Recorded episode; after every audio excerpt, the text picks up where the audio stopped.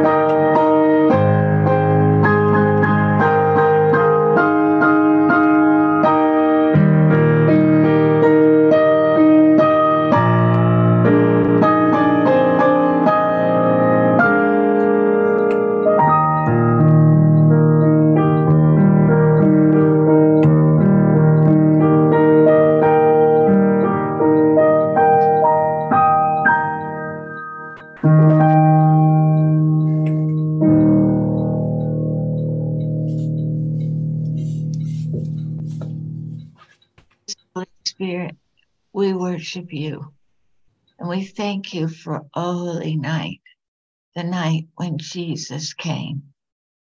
And as we finish up our time together, we pray that you would anoint the word to our hearts once again, that as we leave from each other, we will sense a deep sense of the presence of the Eternal One in each one of our lives, in each one of our homes. We worship you, Father, Son, and Holy Spirit, tonight, in Jesus' name. I'd like to just close our time together. Hasn't it been precious? We've just been in his presence. And I'd like to read from Luke two, starting at twenty-two, about Simeon. Now, in the days of Mary's purification, according to the law of Moses, were completed, Mary and Joseph brought Jesus to Jerusalem to present him to the Lord in the temple. And behold, there was a man in Jerusalem whose name was Simeon. His name means God has heard. Is there anything that this Advent season you need God to hear you? Simeon's name meant God has heard. And this man was just and devout, waiting for the consolation of Israel. He was just, so his relationships with others was right. He was devout, and that means what made them right was because he was right with God. So he was right with God and right with others. And he was expectant. He was expectant. He was, and who was he waiting for? And I have, in all my years, I have never seen this before, this past couple weeks. And it's been like honey to my heart. He's waiting for the consolation of Israel. And in Greek, the word is not the word for Messiah, but it is the word for the comforter, Paraclete. The Paraclete is waiting for the Paraclete, the Paraclesis of Israel, the comfort of Israel, the consolation of Israel. And what And the Holy Spirit was upon him. So Simeon is just, he's devout, he's expecting, he's waiting for the coming of the Holy Spirit, the consolation, the comforter. And how is this even made possible? It's made possible through the life, the birth, the life, and the death and the resurrection of Jesus Christ. Jesus came, and he came as a baby so that you and I would not only know the living, cleansing presence of Jesus' blood in our lives, but we would also know the divine presence of the Holy Spirit of God to come and descend, not just on a few cases in Holy Scripture, since it's like Moses or Jo- uh, Joshua or Daniel or Jeremiah or Ezekiel, the who's who's of the Old Testament, but on every single man, woman, child, young person, old person, every economic class is what Joel talks about in Joel two. He's come, he wants to pour out the Holy Spirit, not only gift of the presence of Jesus, but when Jesus comes, he says, when I go, I will leave with you my comforter. And this Christmas, he was waiting not just for the Messiah, but for when the Messiah came, the Holy Spirit would come for every single one of us, so that we don't have to live in our own strength, the Christian life. We can live in him. And look what else it says here. The Holy Spirit was upon him. And the word there is the word for rest. The Holy Spirit rested on Simeon. And not only that, he rested on him and in him. Sin, I, catch this. It wasn't stress. The Holy Spirit didn't stress upon him and stress in him. It, he rested upon him and he rested in him. The Holy Spirit rested upon him. Was, and it came, and then the Holy Spirit revealed to him by the Holy Spirit the mind of Christ. When you and I enter into a love relationship with, with God the Father and God the Son through the person of the Holy Spirit, and he rests in your life and he rests in my life this Holy Advent season, then we will not only have the presence of the, the Spirit in our life, but he will begin to reveal to us the mind of Christ. So we think like Jesus does. And he will begin to unfold to us some of what he's doing and what he wants to do. And what did he reveal? The Holy Spirit revealed to him that Simeon would not see death till he had seen the Lord's Christ. And Simeon did not. He saw Jesus. And he revealed to him that he would not see death till he'd seen the Lord's Christ. And then he was led by the Spirit into the temple. And the, the word there for led means he was accompanied by the Spirit. And this just struck me because it is the middle voice for the word led. It's like the form that says, Al Coppedge is my husband. So Al kisses Beth. Beth kisses Al. We kiss. Their lostness, the one and the other. There's a, a co-inherence.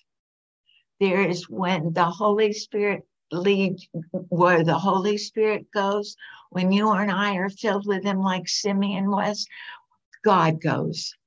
When, the, when Simeon goes, he's full of the Holy Spirit, the presence of, he's a carrier of the presence of Jesus. It is a beautiful word. He didn't go into the temple alone. The Spirit of God led him. And as we go into this precious sacred season, whether we are in Walmart or we are in church, or whether we're just in the backyard or we're in our house, God can lead us and we can commit your way unto the Lord and your thoughts will be established. He will give you the mind of Christ, the direction of Christ, and he will lead you. Oh, it's it's so beautiful. And then then it he says he he revealed the Spirit of the Lord accompanied him into the temple and he recognized Jesus. The religious leaders and the Pharisees and scribes, they missed him. The Jerusalem itself missed him. The innkeeper missed him. There's all kinds of people that missed the presence of Jesus when he came. But he, Simeon did not, because he was led by the Spirit of God. And he recognized Jesus and he recognized who he was. And then this baby in the arms of this couple was the actual Son of God. He could see with the hard eyes talked about in Ephesians one. He could see the purposes of God and where God was working.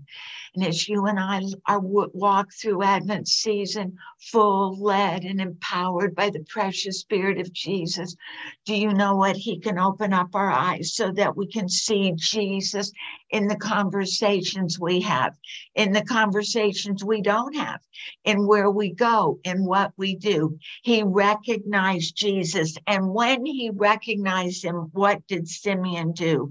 He took him in his arms and he praised God. He received him, what Cricket was talking about. He received him into his life, into his arms, open arms. Jesus come, and he received Jesus. Simeon did not miss Jesus. And he says, Lord, now let your servant depart in peace, according to your word. My eyes have seen your salvation. And many of us as women on this, on this Zoom tonight are longing for God. We would like to see God's salvation work in our families, in our homes, in our marriages, with our children. We would like to see God work and bring his salvation. And do you know what God wants to do is make us women after God's own heart, where the Spirit of God rests upon us so that God can reveal his mind to us. And then God can lead us. So where he is, we are. And then we can recognize where Jesus is working and who Jesus actually is in new ways and wider dimensions. And then we can receive Jesus and his love and all he has for each one of us this holy season. Now, it's interesting to me, Simeon didn't miss him and Anna didn't miss him. But the end of this chapter two seems very sad to me and very interesting, because it is possible to miss Jesus even when you know him so well. And the end of the chapter, remember, is the story of Joseph and Mary going back to the temple twelve years later. And Jesus was with them, and they went to the Passover. So it's a, a spiritual, they're on it. It's all a spiritual festival, a spiritual sacred time. They go to Jerusalem. They're doing all the religious things. They went to the temple. They knew Jesus. They loved Jesus. They'd suffered for Jesus. They, they had carried Jesus, literally Mary had, in her very being. But in the busyness of that festival season of Passover, they lost him. And they never realized when Jesus lingered behind, the boy Jesus lingered behind in Jerusalem. He was in his father's house, the temple, talking to the scribes and the Pharisees about the things of God. And the first day, they didn't realize he was gone. The second day, they thought, where is he? Then they went to look for him. The third day, they found, they found him. And Jesus said, didn't you know I must be about my Father's business? God is looking this Advent season for those of us on this call tonight, that we would be so full of the Spirit of Jesus that we would not lose him this Christmas. But we would be like Simeon. The Spirit would rest upon us. The Spirit would reveal his mind to us. The Spirit would lead us. And then we would recognize where Jesus is and what Jesus is doing. And we would receive. That is our prayer for each one of us on this call tonight.